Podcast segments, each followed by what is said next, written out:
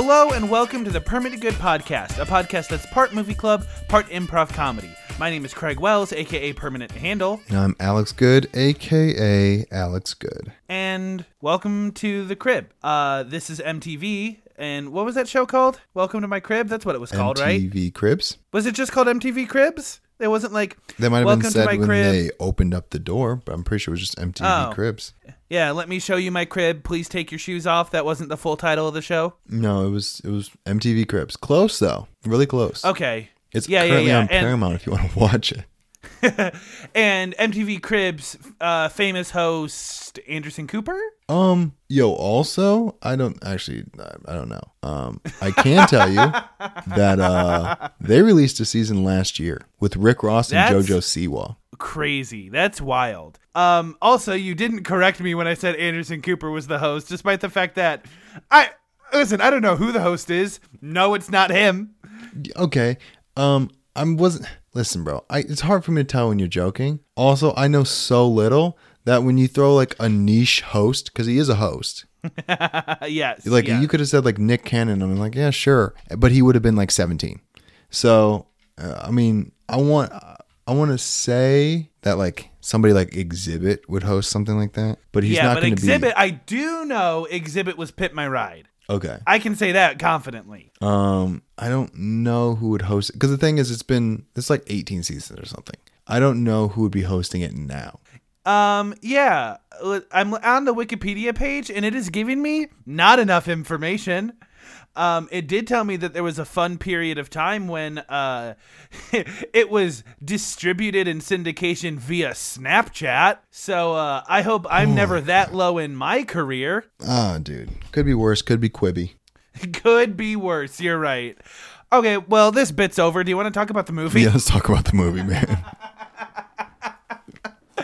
All right, we are starting a new theme. We are doing a stages of life where we are kind of going through the entirety of a person's life through movies. And we are currently starting with this young adult, the childhood through young adult phase that is I would say almost perfectly capsulated by the movie that we are watching this week, Boyhood. If you don't want to hear us talk about the movie Boyhood, you can skip to this time code right here. Time code 2450.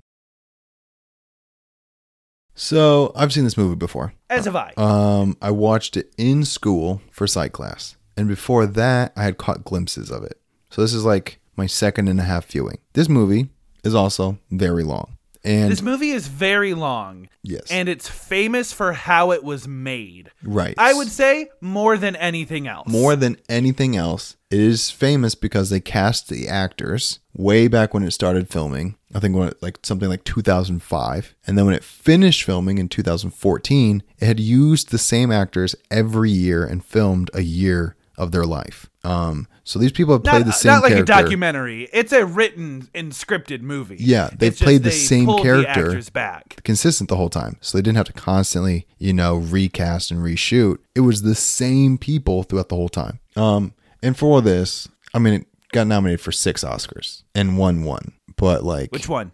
best performance by an actress, which is ridiculous. Yeah. It must there must not have been almost any competition. and so this movie, uh, Ethan Hawke is, you know, the the draw actor. Yeah, he's the Um, father. Because the thing is, I think it's very hard to cast these movies because you have to think who might still be a draw, you know, twelve years from now. Yeah. And so Ethan Hawke plays the dad and Patricia Arquette plays the mom. And Patricia Arquette is not not famous. She's just not Ethan Hawke famous. Yeah. I mean, so this film was shot from May 2002 to August 2013. So 11 year 11 years filming. Um I don't know who she was, but she could have totally been famous in 2002. Yeah. And I think she got famous in between those periods.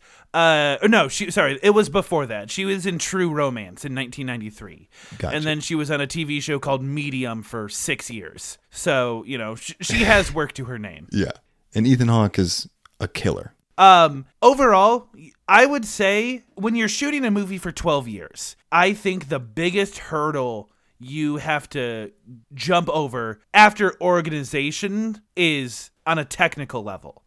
And for the most part, I think this movie does a very good job at not looking like it was filmed in 2002. Yeah, I was actually impressed because technology has improved so much that eventually I'm like, well, the last three or four years are going to look way better than the first ones. That is not the case. You can't really tell. I think looking back on it, there like the first like maybe 15 minutes looks like a 2002 movie. And then after that, pretty solid quality throughout the rest of the movie. But I think it's such a smooth transition that you don't notice. Now, if we did like we jump back and forth between like his senior year and first grade, yeah, then we'd notice. But it's so smooth that eventually like, oh, this movie looks good.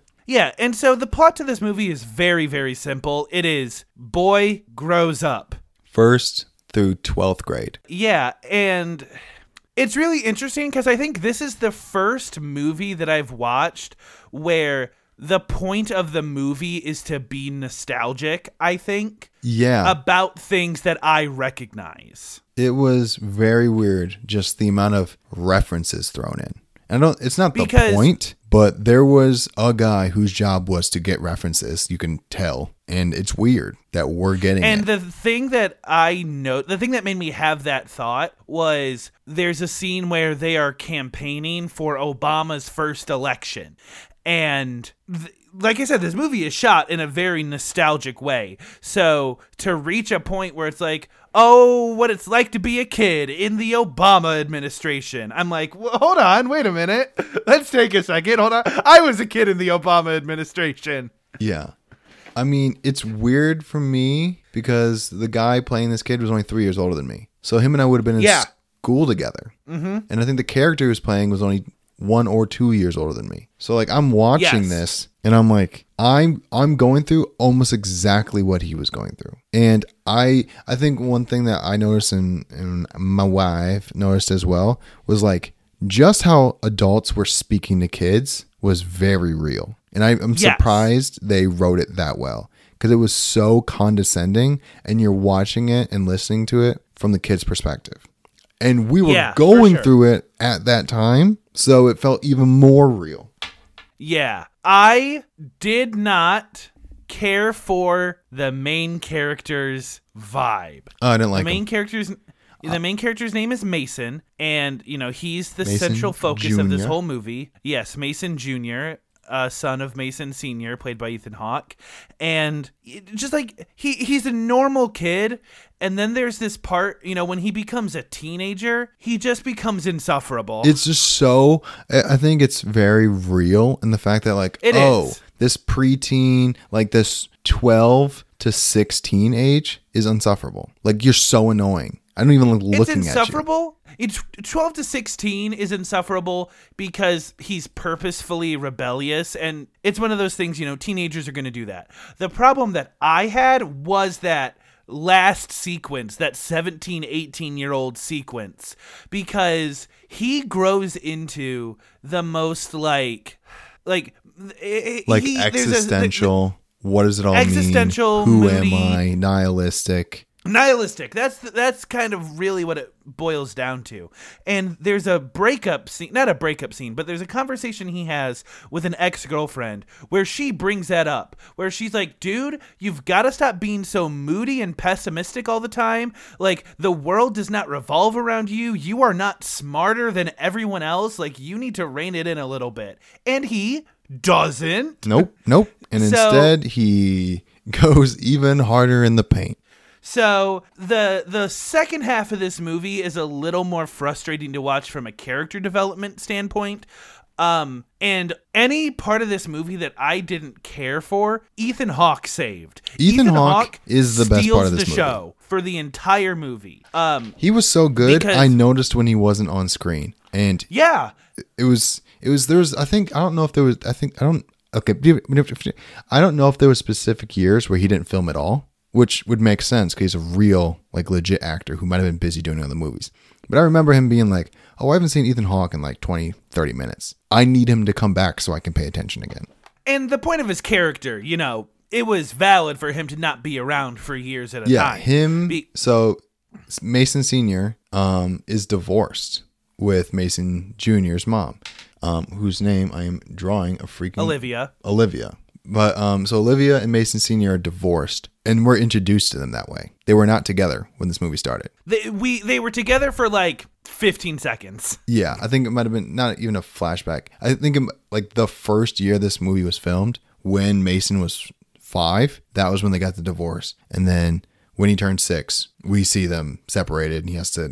You know, they're doing custody like every other weekend, stuff like that. And you realize, oh, this dad is trying hard. And not even, I wouldn't say trying hard to be like there, but he's trying to have a relationship. Like, Yeah. He wants to be around. I wouldn't say he's trying to be a good dad, but he wants to be in their lives and he wants to be included. And he's just so endearing, dude. It was He so really sweet. is.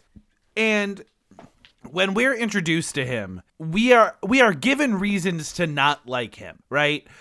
Uh, I think he is introduced in kind of a very stereotypical uh, absentee father type area, but as it goes along, we are given more and more reasons to like him, and he redeems himself frequently. Yeah. I mean, I think a lot of it just comes from we aren't supposed to like him because the mom doesn't like him. And she's the one who spends the majority of the time with these kids taking care of them. However, I quickly grew to not like the mom almost at all. I did not like Olivia I don't know. as a character. I liked her until like the last 15 minutes of the movie Yeah. because the the big a big chunk of this movie i would say the majority of this movie is mason's mom marrying guys that are abusive in their own way. And it's how that abuse affects the family affects affects the family as a whole and affects each person individually. And and for most of the movie I, i'm uh, for the movie for the whole movie i'm incredibly sympathetic towards that uh plight. And i understand that changes people. It makes people uh different and not always in a good way. And so when the family fought with each other, you know, there's a scene where the the family has to flee from the abusive fa- uh, the abusive husband. And so it's it's a very like we can only take the clothes on our back. We're staying at a friend's house. Like we're uprooting our lives this instant because it's our only opportunity. And the next day, the they mom have to go to a school that they've never been to before and still wearing the clothes they left in. They don't have backpacks, they don't have anything, and they're starting at a new school in the middle and school year. the daughter and it's rough. and the daughter kind of freaks out at the mom and the mom kind of freaks out back and it's one of those instances where you're both right but there's nothing we can do to fix the situation in this moment Yeah, I would. I just, I just grew more and more unsympathetic to Olivia. Okay, listen, bro. At the end of the day, we're talking about a movie that's not real and is making us have real emotions. But let me tell you, I didn't like this movie. okay um, so I mean, we're talking about something that's like very real. We're talking about like I think the listeners will be like, "Wow, these guys cared a lot." Like, no, I have very strong opinions about something I wasn't a huge fan of. This movie is very long. I think the fact that we got showed every single year of these kids' lives was cool, but it dragged. There was a lot of times where we're just like checking in with them again. Oh, still with the same dude. Cool. Like this was this is a very realistic movie, almost to a fault, where we're just like introduced to girlfriends, introduced to best friends, introduced to parenting styles. Okay, this person got a job. I, yeah, I get it, but like a part of this still needs to be a movie, you know, it needs to be interesting. And I felt like the only act there was two things going on. One, we were watching the mom have relationships, and we were waiting for Ethan Hawke to come in and have fun. Now, I they might have done that on purpose, but let me tell you, the in between periods very boring. Yeah, sure. I think the big problem that I had with how this movie was organized was it didn't tell us when it was moving on. Yeah, you just had to Like pay attention to when they looked different. and sometimes it felt like they jumped through time in the same scene and didn't really tell us. And they don't introduce new characters like, "Hey, this is my new girlfriend." Like you got to pick it up through context clues, which I think is the best way to do that when you are making a movie like this, I think this movie did a very good job at introducing the new characters without kind of beating us over the head with them because the, the movie had to introduce a lot of new characters. I think the only character I was a little lost on for too long was her last husband, the one that was in the Army National Guard. Yeah. Like, they talk about him for a while before we realize that they're married. Yeah, I feel like it was one of those like, okay, they're in a relationship, and you can see it heading that way. There's a lot of foreshadowing, and then it gets to a point where like they're obviously in a relationship, something is happening, and then cut to like a year later, I'm like, oh, we're like in a full fledged family dynamic here. They're definitely married. yeah, so I wish there could have been a better way to organize some of that stuff. I don't I don't know how maybe if it was just like it didn't have to be like Mindhunter big city graphic on top of the screen, but just like a little icon that was like 2007 or something like that. Yeah. I mean, another cool part of this movie, a little off topic, is Mason's sister is the director's daughter. Okay. And I want to say she did such a great job playing the insufferable sister. She did an amazing job. I think throughout the movie, it goes Ethan Hawke as best actor, and then probably her. She was so Yeah. believable as just a sister. And as she gets older, you see her mature, and eventually it goes from this sister's annoying to this sister is obviously older than you and more mature, and now she's sick of you. So like she Yes. appears in less of the movie as it goes on because like older sisters got other stuff going on than hang out with their little brothers. Yes, I, I, I, they, she does such a good job of encapsulating that sister energy right off the bat because the the way this movie it almost opens with this it's the first 5 minutes of the movie where eh, Mason and her sister are in their shared bedroom and she just starts singing oops I did it again for no reason and does not stop when asked to stop. And when the mom comes in to kind of break up the argument that's going on, she just starts crying so she doesn't get in trouble. I'm like, wow, this is such a sibling thing to do. And I'm angry watching this, but I get it. I get it. Yeah, I don't. It was it was very believable. I liked it a lot. I mean, there was parts of this that like I'm glad they touched on. Like for instance, like when the whole the second abusive dad. So this is I don't I don't think Ethan's character Mason Senior was abusive, but there was definitely arguments going on that, and it felt like oh, it was this is heading towards divorce. So second husband. And they even in on that note, there's they touch on that too, where when they're moving, the sister asks the mom, "Do you still love dad?" "Yeah, I still do." "Then why aren't you staying together?" And they're and she's like, "Well, even though we love each other, you know, it's not healthy for us to be together."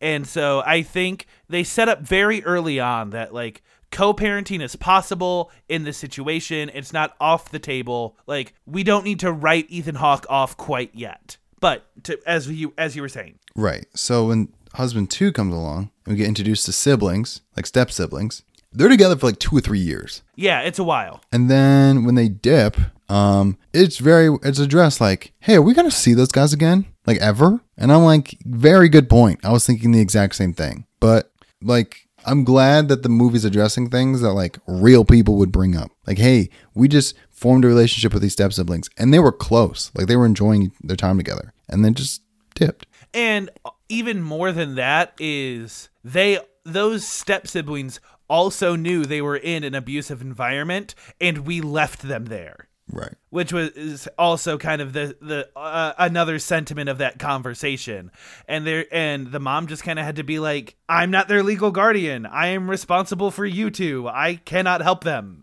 Yeah, and I think this movie does a very good job of making you think, like, remember what it was like to be that age. Because they're vocalizing all those things that you'd be like, yeah, I, I'm, f- even though I'm not that age anymore, I feel that because these characters are so expressive. So like we said the stakes are never very high in this movie right? There are a few arguments and shouting matches where you're like yikes i hope this gets resolved.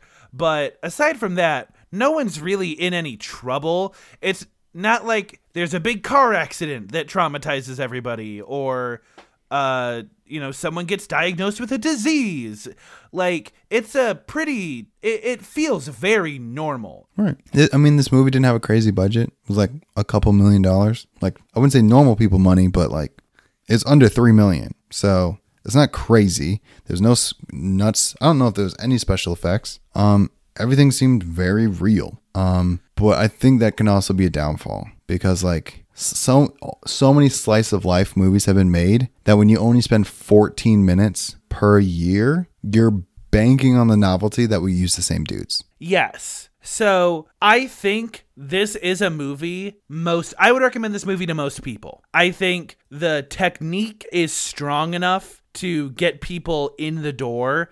And I just think in general, it's a cool enough movie to justify the runtime.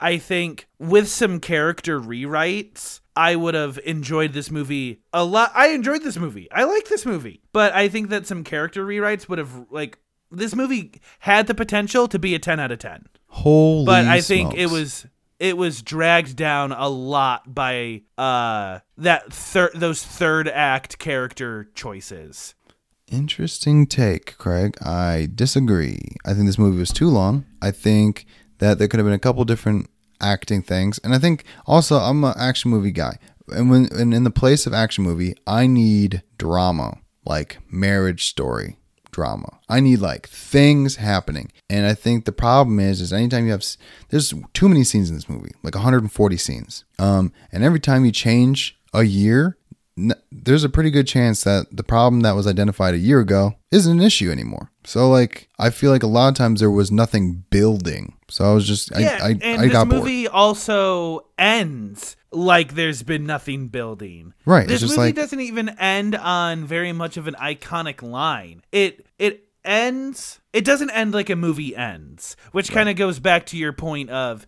it's very realistic and you know like life this movie just kind of ends there's no real resolution I, we don't know where this character is headed we don't know if they're gonna be we don't know what their next step is but like that's not movies Right. It felt weird. It felt weird. Um also, I think another flaw in this is we sp- we spend the movie following around a kid and we listen to so many kid conversations that I was like I don't care. Cuz the thing is is there's a certain age where those ki- are cute and there's another certain age where like I can follow them and they mean something. That's like the 16, 17, 18. There's a lot of stuff in the middle which is just kids being kids and we're listening to a conversation for like 3 or 4 minutes. I'm like, "Hey man, you're 10." You know? it, eh, the scene that makes that that point reminds me of is there's no adults in this conversation but there mason's walking down the street with some of his friends like you know in that early childhood stage and they're arguing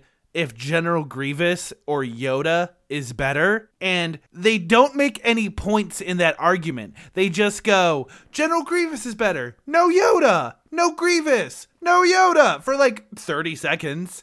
And like you guys aren't having a conversation. You're just making sounds with your mouth. Yeah, and that happens a couple times, and I'm like, listen, I get we're doing this for you know reality. We want this to feel real, but also I don't care, and this is a cinematic experience. So let's make it more of a movie, please, and less like real life. All right, Craig, I think it's time. What would you give this movie out of ten? Uh, what this is this has been one of those conversations that really makes me reflect what I was gonna give this movie and if I want to still give it this rating and I think I do I'm giving this a seven and a half Okay, okay, I'm giving it a flat six. Um, flat six Sure. is the lowest score I can give something that I've watched more than once. Because if it's good enough to watch more than once, it's not. It has to be at least a six. And this is one of those movies that Alex brought to the table, which means he had to already co sign it enough to resign another three hours of his life about it. It was one of those things I'm like, I know I don't like this movie too much, but I know other people are gonna like it. In my defense, I I forgot how long it was, but I do remember long. when I watched it. I'm like, oh, okay, this is a little boring. um, but I don't think it's a bad movie. Um, I do think it's very interesting. I think just the the fact that they use the same people carries a lot in this movie. it carries does. It does so do a lot of carrying. So, um, I mean, it's a six. Do with that what you Sure. Rock on. We're going to move on to our improv segment. This is one that we haven't done in a hot minute. This one's called The Apprentice. The way this improv segment works is one of us is going to be playing an apprentice at a new job, and the other person is going to be the mentor for said job. The kick is the mentor does not know what they're doing. They've gotten this far in their job by luck alone, and they have not learned a single thing. So it's about this mentor teaching nonsense knowledge to the apprentice. And who doesn't love that? So, Craig, would you rather be the mentor or the mentee off the rip? I would love. I'll be the mentor. I'll be the mentor. Okay. Um, I think I think you should be the principal of a school, Okay. and I should be like Okay. um maybe the vice. Maybe Yeah. like you've announced that you're going to retire next year, and I'm like, okay, I was a teacher last year. I've been a teacher for like 20 years, and now it's time for me to step up and become a principal. For sure. For sure. All right, assistant assistant principal Jeffords, please step into my office. Okay. Yeah. Sure. Um. Now, Yeah. What what you got for me? Now, since I am retiring in the next year, I and you are assuming my mantle, it is time for you to learn the ins and outs of Jefferson's High like you've never known them before. Well, I mean, I previously taught at the middle school for like a significant amount of time. And I think I actually, and I started here for my first six years of teaching, then went down to the middle school. So I can't imagine. Ah, but the high school is nothing like a middle school. That should be lesson number one. For example, the middle school has middle schoolers, and then the high school has high schoolers, and this is a difference that you should have already known. And in fact, I'm kind of second guessing this decision to retire if you are going to be my replacement. but here's the thing I taught, I mean, I taught here for the first six years and then went down to eighth grade. And for Oh. 14 years, I prepped these kids for high school. So much has changed in 14 years. I grew testicular cancer in 14 years. You think that a school can't change in that time? Now, I mean- come sit sit next to me. Sit next to me at my desk. Now, as you can see, we have um we have a computer sitting here at the desk. This is where most of the administration work is going to be taking place. Now, if you could just go ahead and log in. Okay. Um, what f- first question is like, what do we do about like attendance? I know that's super important. So like, what uh, just do we send that up to the superintendent? Do you have regular meetings? Now, what is that? I have been principal of this school for 35 years, and I have never once gotten an attendance sheet. So, I'm going to assume that that's not my problem. So you don't know from day to day who's coming in and out of the school. I just kind of assume that everyone's here, and if they're not, well, I hope it's not a problem. What about teachers like putting in for subs and whatnot? How do how do we make sure like all the teachers don't leave at the same time? So obviously, I get a lot of paperwork, and uh, your the the the sub request form shows up at my desk. I approve them, and the substitute teachers show up. And if a substitute teacher doesn't show up, I take it upon myself to kind of just walk by the classroom every now and then and make sure a fire hasn't started. But like, who's who's watching those students? Now, this is where we get into kind of the honor system, where the students understand that if nobody is in their classroom, it is up to them to not create a sort of Lord of the Flies like situation. Now, that has happened once, but we have successfully brushed it under the rug. Now, if any police show up to the school asking about the Rutabaga incident, you flee the country immediately. Um, I think that's just gonna be one of those things that I'm gonna figure out when it when it happens. Now, if you could please log on to the administration computer. okay, I'll log in. What now? Okay, now I'm glad you logged. I haven't been able to get this computer to work in 15 years. So honestly, this is the first time I've seen this screen. So um, I think um, what what did she say? She said um, click on um, So Google Google Chrome Google Chrome Google Tr- okay, Google Chrome. I'm gonna. I got a couple other questions. Um, What's up? how do we run like detention, suspension, expulsion? How's how's the uh, Okay. that situation? Now, are you aware of what a firing squad does to prisoners? Yeah, I hope this. Now- I pray this is a metaphor. Now, what we do for detention is we put the children on one of the firing squads so they know what it feels like to potentially take a human life. And Okay, that usually This is funny. But like, I asked a real real quick. question, so I was like, And I gave you a real answer. Now I ask that you stop uh, demeaning my administration authority and click on the Google Chrome button, please. "Hey, I'm gonna one more question. Um, What's up? the guns for the firing squad? Is that one of these? Cox gun. I'm telling you right now, Yeah, there's a lot of schools in America. uh, yeah, there are correct. It wouldn't be impossible that one of these guys existed. but like 100% of those kids are not going to be successful. no, not at all. Like it doesn't matter how much work the teachers are putting in. They're not going to be successful. One kid gets to be successful, and it's the kid that writes a book about it. Right. And, and it's titled like what it's like growing up at the worst school in America. Yeah. All right, Craig, uh, I'll be the mentor. What situation are we going to be in? Um, similar vibes. Okay, similar vibes to what we just did, but you uh, actually, I'm gonna pivot a little bit. So you are going to be an engine technician on a sci-fi ship, and I am joining the crew for the first time. Okay. Oh yeah, I mean, we never said that they had to be real jobs. Right. Uh, Very true. So kind of yeah, you know, you operate like the warp core or the Yep. uh, the transporter beam, something like that. And I, I, and I'm your your mentee. Sounds good. Hey, uh, new guy, come over here. Y- yeah, boss. What, what what are we doing? Is your first time on one of these vessels? Yeah, I'm so happy to be upon the Tempest. The name of this ship, the Tempest. Yeah. Okay, that's fine. Uh, so we're gonna start off with repairing the hyperdrive. We haven't been able to go speed of light, and I don't even know how long. I'm I'm not even sure this ship can do it, but it hasn't been Oh, working. but the Tempest is a Mark IV good ship, so it has the ability to do faster than light travel, even if one of the hyperdrives are offline. okay, first of all, there's no way that's true because It's right here in the handbook. See, page 134. okay, well listen here. What was your name again? Clyde. Clyde. I've been telling the boss that we haven't been able to go Mach anything really. We haven't. We've been going speed of sound, not speed of light, and I've been telling him that for about uh 13 years now. So, and it's because our hyperdrive went down. Um, we were in a battle, But we have whatever, it got missions up. across the galaxy. We have missions on the other side of the galaxy. How Yeah, do we get you- there in time?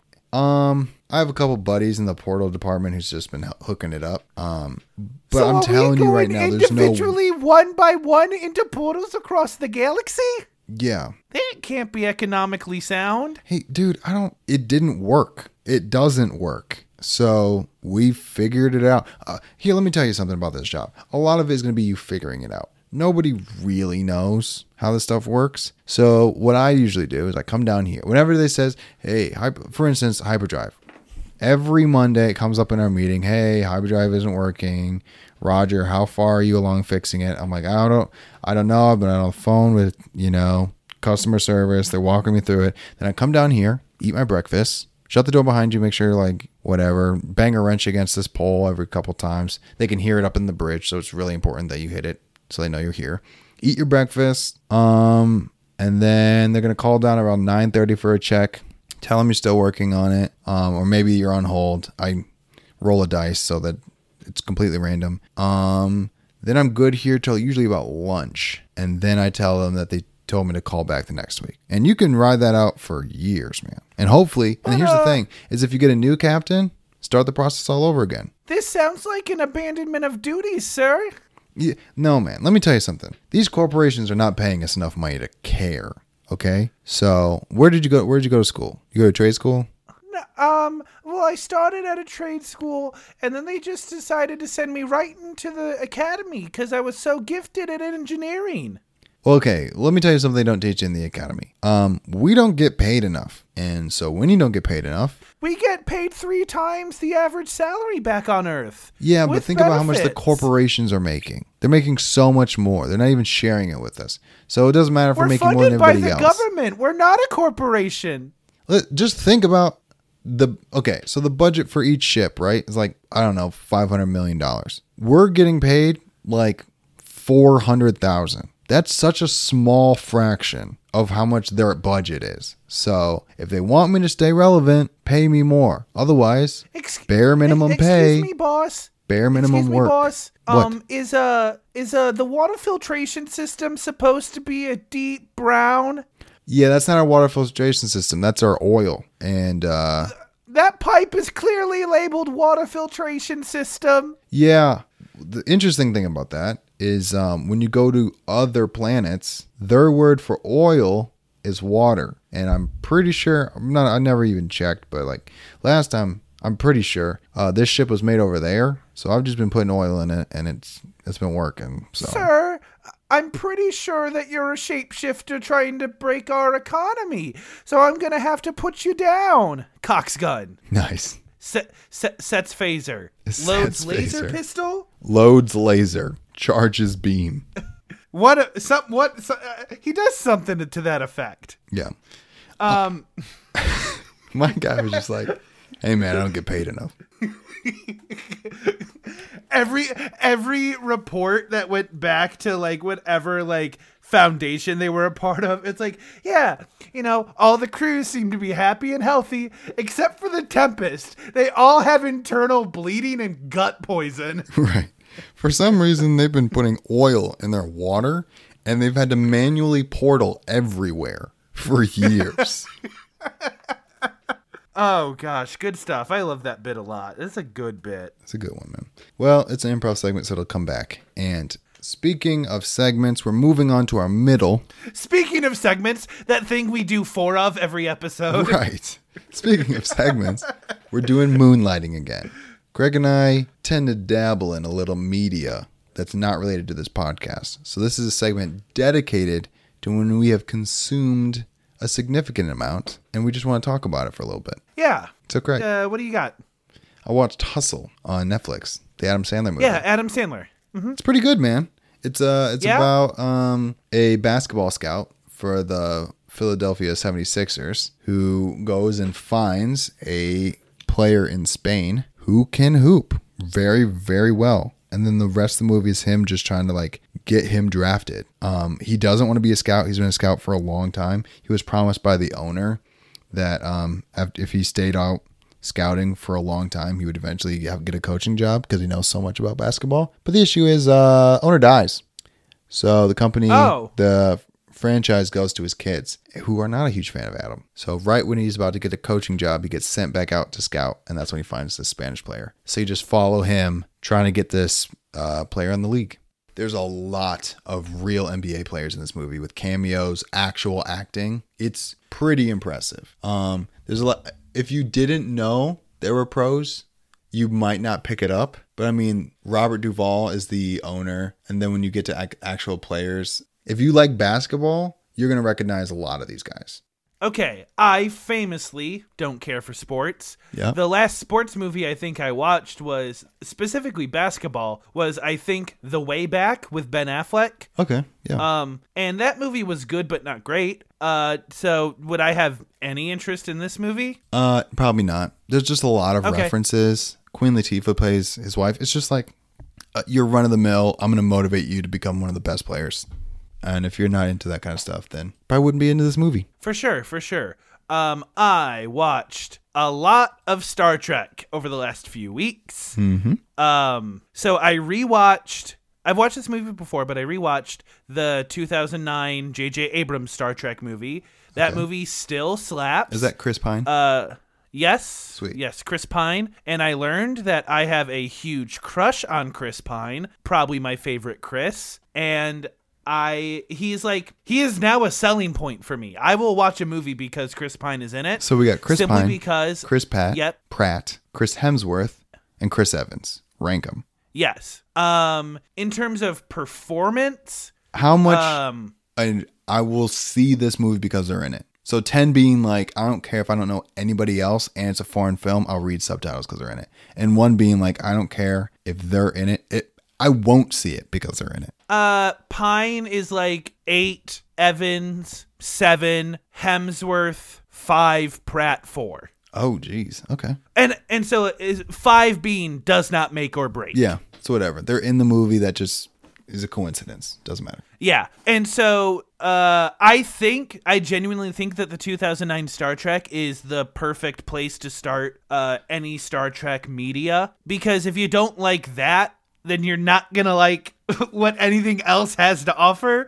Because everything else is just a version of that. Um, it's, okay. it's just really cool. I think I um I also think Karl Urban is really good in that movie. Um Karl Urban who one might know as Billy Butcher from The Boys. He plays uh a character named Bones who is the ship's medic and they have a really good dynamic of like Bones is supposed to be the responsible one, but he also knows that uh, Kirk, Chris Pine's character, is uh, a loose cannon. So Bones is like, I don't want you to do this. But if you do, I'm going to help you do it safely, which is such an amazing dynamic to have. Th- They they carry the movie. It's so good. Sweet. Like uh, maybe like seven and a half, seven and three quarters, some Okay. somewhere in that range. I'll put Hustle seven because it's interesting to me. It's not going to be a seven for a lot of people. Sure, sure. Um, I watched The Bad Guys on Peacock. I watched half of that movie. I did not follow through. It's a pretty good kids movie. It's just a run of the mill. It's about bad guys, like, and they're all animals, but they live in a human world, so they interact with humans, but they can all talk and they're famous and whatever. They have positions like mayor and police chief. Actually, I think the police chief is a human hunting Yeah, animals. It's weird. Um, bunch of famous people in it: Sam Rockwell, Marc Maron, Awkwafina, Craig Robinson, Anthony Ramos. They're everywhere, you know. Um, and it's just about bad guys. So you got a wolf, snake, tarantula, shark, and piranha who do a bunch of heists, and then they get caught. And in order to negotiate their way out of it, they just say we can be re- rehabilitated. Um, and they just pretend to be good. It's a pretty good movie. It's a kids movie, so like I'm not expecting like the best. I mean, because you're working with nine times out of ten, it's got to be a shorter movie for just attention Yes. spans. Also, animation is expensive. Uh, this movie's an hour and forty minutes, and it looks visually pretty cool. I mean, just watching the car chases was pretty sweet. yeah. So, uh, uh, you know, if you've listened to one episode of this podcast, you know that I am a big, I'm a big proponent of not every animated movie is a kids movie by default. This movie's pretty kids movie. It's pretty kids movie. Um, but yeah, the animation style is very unique and it's pretty. Um, It's a DreamWorks movie, so don't expect Yeah. like the Disney Pixar stuff. And so I really do like the animation style. I don't love the facial animations. I think like the expressions were a little too like much. I think Yeah. is just the word they were too much. Um, and none of the jokes really landed with me, which, you know, when the when the movie is like kind of a comedy, it's kind of important. Yeah, I mean, I'm just gonna give it a, a six and a half, six and a quarter. It's an alright Sure. movie. Um, not gonna change your life though. Yeah, uh, I'm about halfway through season three of Star Trek Discovery, which I think I've talked about season one before. And so, see, what's really cool about season two of Discovery is um, you get introduced to. It's the first time we see Captain Pike as like a long-term character in a TV show, which Captain Pike was the captain of the Enterprise before Captain Kirk was Gotcha. And he was only kind of referenced in a few episodes before this and so we really get to see captain pike shine and he is he makes season two of that show to the point where it's like i would enlist in the federation if i could be guaranteed to be to serve under captain pike. Like he is he he's one of those captains like he knows everybody's names he cares about their duties like he, he's he made season 2 so much better than it already was just because he was written so well and the actor did such a good job. And you know that character that actor's version of Pike got its own spin-off show Strange New Worlds. I haven't watched it yet. I've heard nothing but good things about it. Uh, and I'm excited to dip into that. Season 3 is we I'm trying to ex- I want to explain this without giving any spoilers away, which is difficult because the entirety of season 3 hinges on what happens at the end of season 2. Mm-hmm. But basically, the crew of the Discovery makes a journey that they cannot go back from. It is a one way journey. And this whole journey was decided because one character needed to make the journey. And so they were all like, and so they were like, all right, we will go with you. And so for the entirety of season three, there's this weird atmosphere of like debt. Like, we went on this journey with you for you and like we didn't say goodbye to our families we so like you watch this crew mourn the life they never had because of one character even though they signed up for it they did not have to go on this trip they chose to do it it's still kind of weird to like there's this weird like like i said kind of like life debt now and I don't love that atmosphere, but I still love the characters enough to where I kind of I'm willing to put that aside because I think the show itself is still cool. Okay, that's pretty legit. I watched Ambulance. Yes, On yeah. Peacock. I um I reviewed it back in I think March or April, somewhere in there. This movie is better than what you made it out to be. This movie's pretty good. I remember you saying, "Hey, in the beginning, like it starts off as GTA, and then at the end, you're like, what is going on?" No, this movie's great, and you you're in the action for so long that like you're. It's like one of those things that like you don't realize how long you've been in the action until you're done, and you're like, "Holy crap, that was a long movie," because you're you're in it. It- It's so hard to maintain like that amount of like stress and adrenaline for such a long time. They did a pretty good job.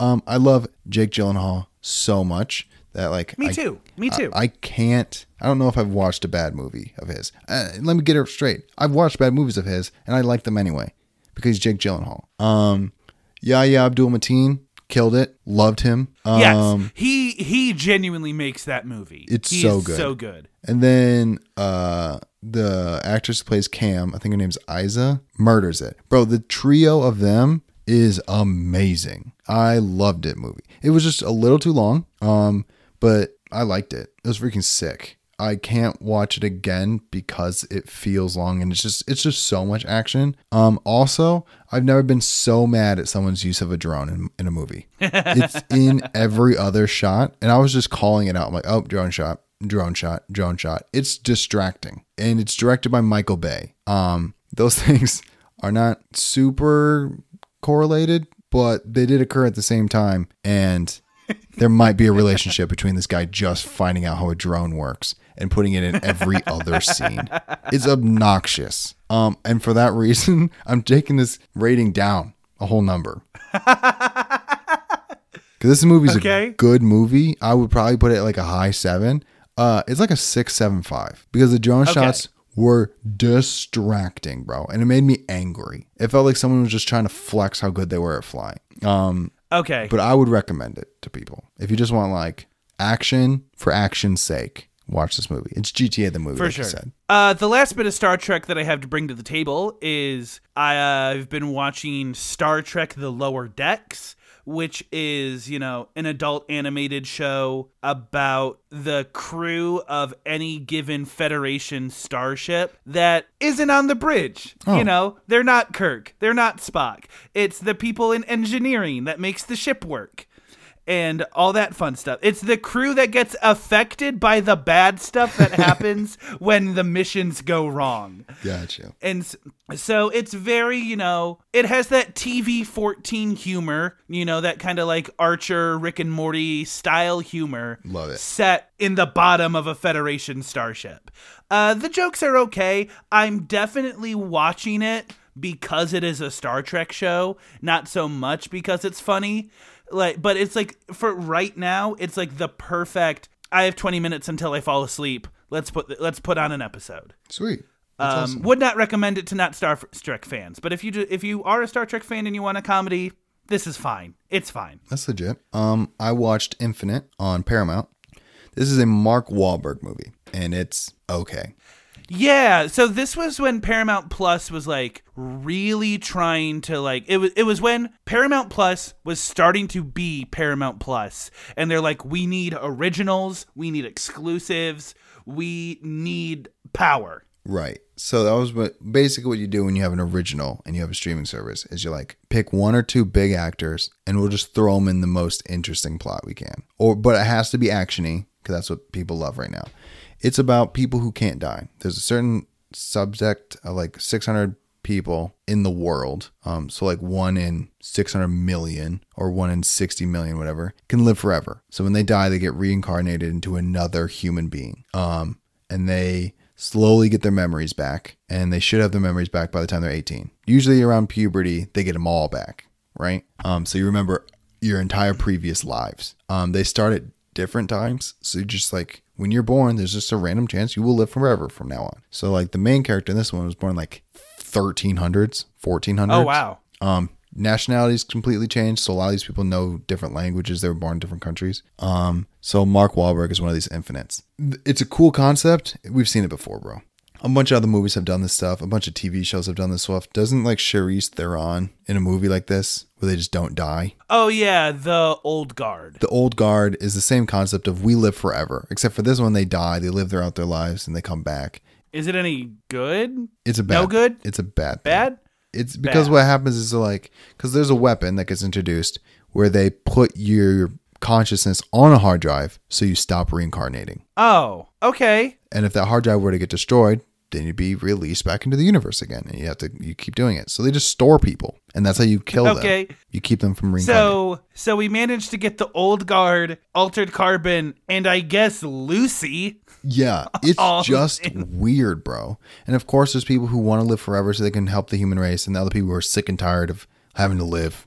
you know, um, and that is a cool concept, just badly executed in this movie. Sure. Um, it's just one of those things that this guy's entire existence is just to fight the people trying to end it. Because there's a of that 600 whatever people, there's a good chunk that say, "I don't want to live anymore. I want to stop this." So let me end the world. So this doesn't have to happen anymore. And the other people are like, hey man, maybe this is a you problem and we shouldn't kill the entire human race. Because if you kill everybody, you've got no one else to, you know, reincarnate into. There's no babies anymore. So you just you cease to exist. And that's the entire movie. Um, and it's whack. It's such a it sounds so cool. It is a very mediocre movie. I'm gonna plan on not watching this again, but it might happen. I might just forget what happened in this movie. And I'm gonna get stuck watching it again and remember I don't like it. I'm gonna say it's probably like a five and a quarter, five and a half. Okay. But Sure. it's whatever. It's an hour and 45. If this seems interesting to you, then watch it. It's not going to hurt you, but I think you're just going to be disappointed. This movie's just going to be disappointing. It's not a bad movie, but it's not what you want. Now, I might have been done with Star Trek stuff, but I'm not done with Chris Pine stuff. I did watch Into the Woods the other day. Oh, jeez, bro. What'd Uh, you think? So this is my first time watching Into the Woods in its entirety. Mm-hmm. I've seen bits and pieces of it. I'm very familiar with the music. Um, this is James Corden's best work. Unironically, it's his best sure. work. He he's not bad in it. Um, Emily Blunt is fantastic in it. Um, Chris Pine is the comedic relief in the movie, and he does a good job at that. Um, overall, the music and the lyrics are very good, but it's very good if you like Stephen Sondheim music, right? If you listen to like Sweeney Todd is the other like mainstream Sondheim show. Right. And so if you liked Sweeney Todd, then you'll probably like Into the Woods. If you don't like Sweeney Todd, you're not going to like Into the Woods. I will say, Um, for those people who don't know, Into the Woods and Sweeney Todd, more Into the Woods than Sweeney Todd, it's a theater kid movie. It is. It very much is. And so the premise of the movie is take all the Brothers Grimm fairy tales you know of, Right. and then don't give them a happy ending. Put them all in the same setting, and then don't give them a happy ending. That's the premise of the movie. And because of that, characters get killed very quickly and kind of without fanfare to a point where I was very like, I- nonchalant deaths. yeah, like I had to look up did this character die or am I misinterpreting what just happened? Um but like I said, the music is very good. The Stephen Sondheim is a masterful lyricist. Meryl Streep has a song where all she is doing is singing about the vegetables she had in her garden, but for some reason, I'm hanging on every word she's saying because the vocabulary is so unique and the wordplay is so exquisite that I can't not pay attention to what she's saying. But like you said, it's a very theater kid movie, so take that into account if you are interested in it. I think at the end of the day, it's like a six and a half but it's a very Craig movie, and I'm aware of that. Sweet. Um, I watched Gray Man. It just came out, so no spoilers. It's good. Critics don't like it. Oh my like it. god. Critics don't like it. It's a very listen, bro. It's not gonna change your life. It's an easy watch, and that's what you. It's got cool action scenes. It's just an action movie with simple a simple concept. Nothing's gonna change your life. Um, but I liked it. It's cool. It was a little different. Uh, it took me a while to get used to Chris Evans as a bad guy. It took me a long time, and then eventually, about halfway through the movie, I got into it. Maybe a little bit further than that. Like be, end of second act, beginning of third act. I'm like, okay, all the mental gymnastics I had to go through thinking he's Captain America is over now. We're good, and it's dope. It's dope. I liked it a lot. Uh, Ryan Gosling did an amazing job. Um, 100% recommend. I'm not gonna go too much more into it. It's just action, action, action, and it's it's 100% worth your time. I'm gonna give it a seven and a half.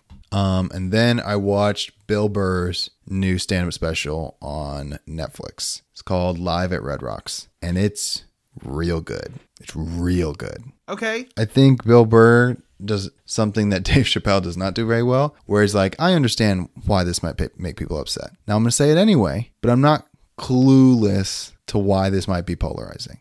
I think he also, of some people are going to say, he also takes the other side in the argument he's currently making. So I think that's something a lot of people struggle with is I'm going to make a point that might sound like I'm punching down, but at the end of it, I'm going to say, you know, you what, you're probably right. And it's very, it Okay. takes, it's, there's a lot of levity there. It's saying like, uh, you know, I could be wrong. And it's like, oh, Sure, so he's yeah. not like, it doesn't feel like this is him. It feels like, oh, he's trying to make a joke, you know? And Bill Burr is definitely one of those comedians, at least for me, where like I'm at the edge of my seat whenever he opens because he's one of those comedians that feels like he could say something reckless at any given moment. Yeah. So whenever I watch his stuff, I'm always at the edge of my seat. Like, is this the time he goes too far? Right. He has a parenting chunk that lasts about 20 minutes that I feel like slowed down. It was very interesting, but it wasn't joke heavy. So I liked Okay. it. It was very interesting seeing that part of his life and I related to it. I, I enjoyed it. I'm glad it was there, but it was less stand up y than the rest of the hour 15. Sure, sure. His closer's good. His last 20 minutes is really good.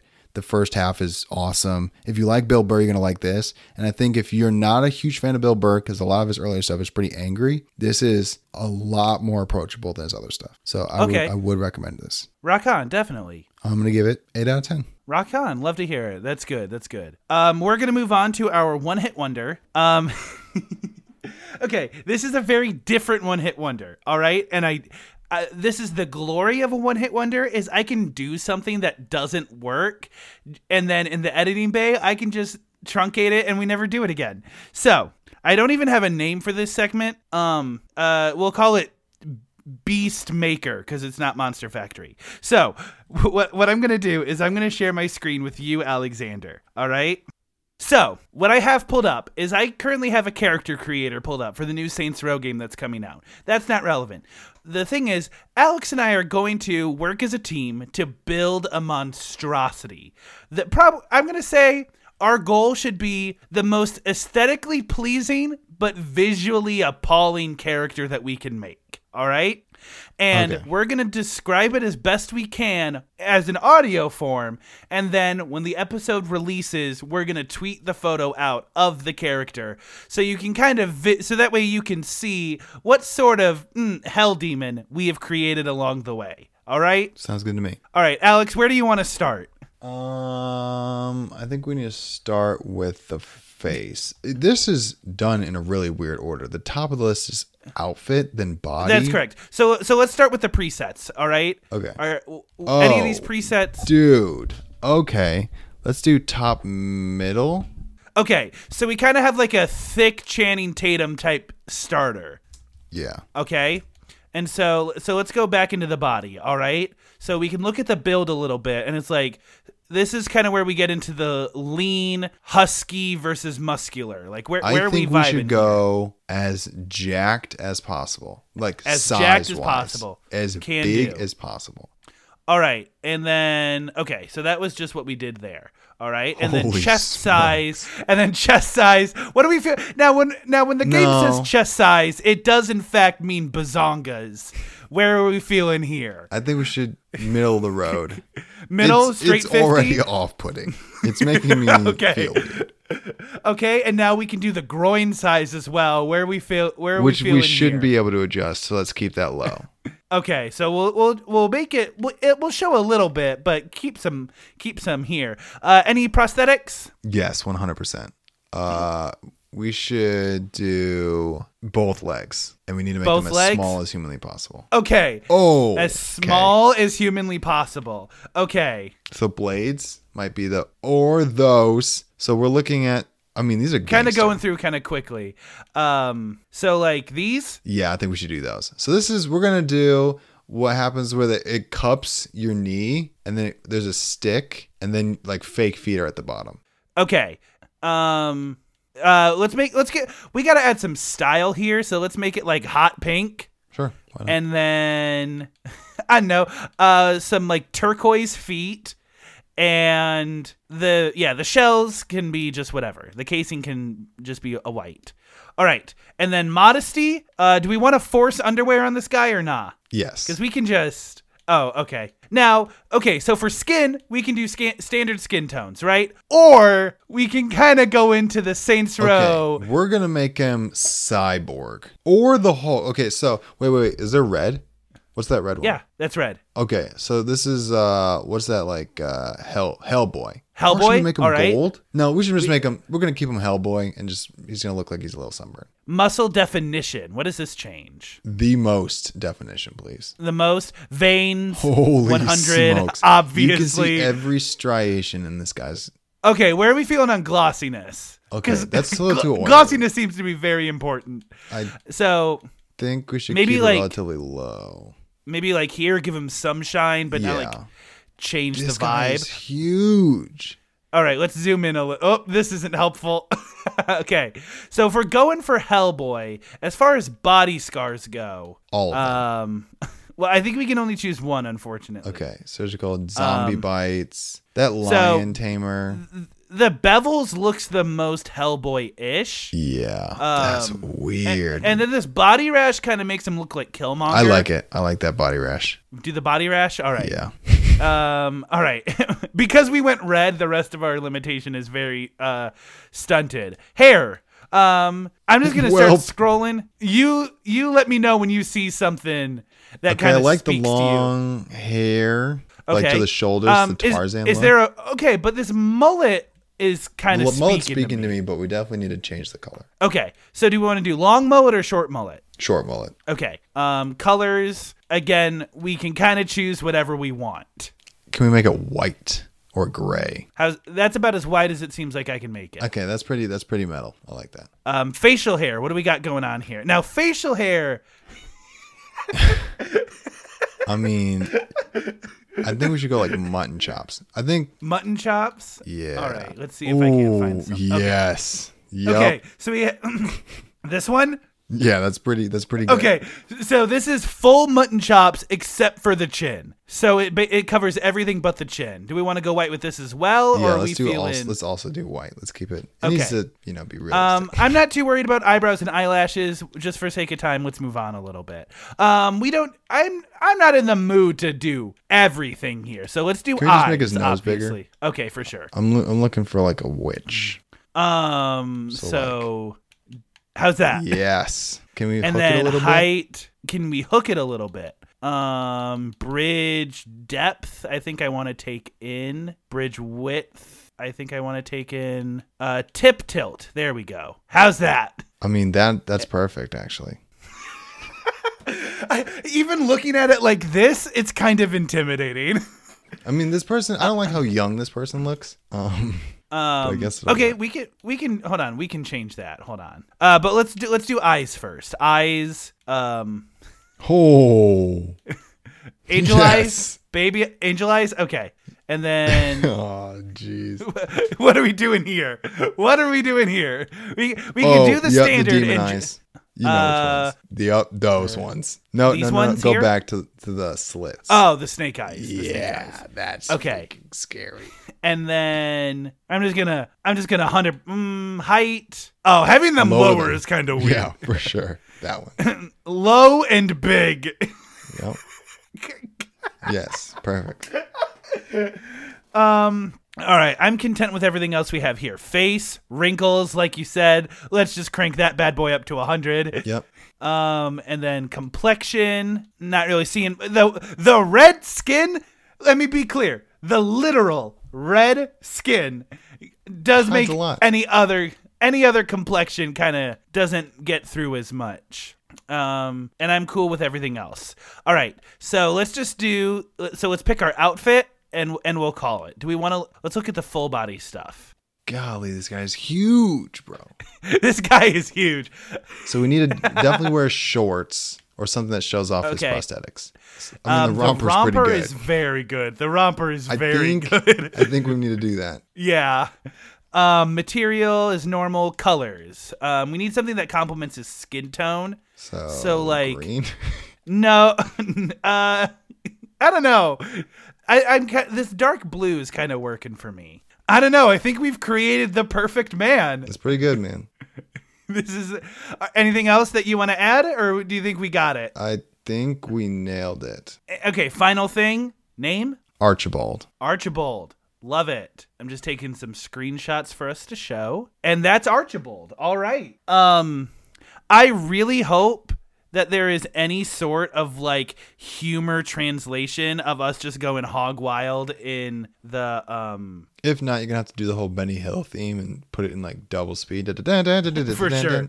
And then For sure. And then once they go onto our Twitter and check out the monstrosity we made, they'll be impressed. yeah. I'll add it I'll share it to the Twitter and the Instagram, maybe the Facebook. We'll see how I'm feeling. Sweet. Um what are we watching next week? We're gonna watch the second stage of life. We're going into college now. We're young adults, um, freshly into the scene. We're gonna watch Good Will Hunting, the 1997 classic, and I'm so very excited. excited. about this. Very excited about this. Um, and that's what we're going to be doing next week. But for now, my name is Craig Wells, aka Permanent Handle. And I'm Alex Good, aka Alex Good. Have fun, be safe, and make good choices. And while you're at it, tell your mom I said hi. See you next week. Deuces.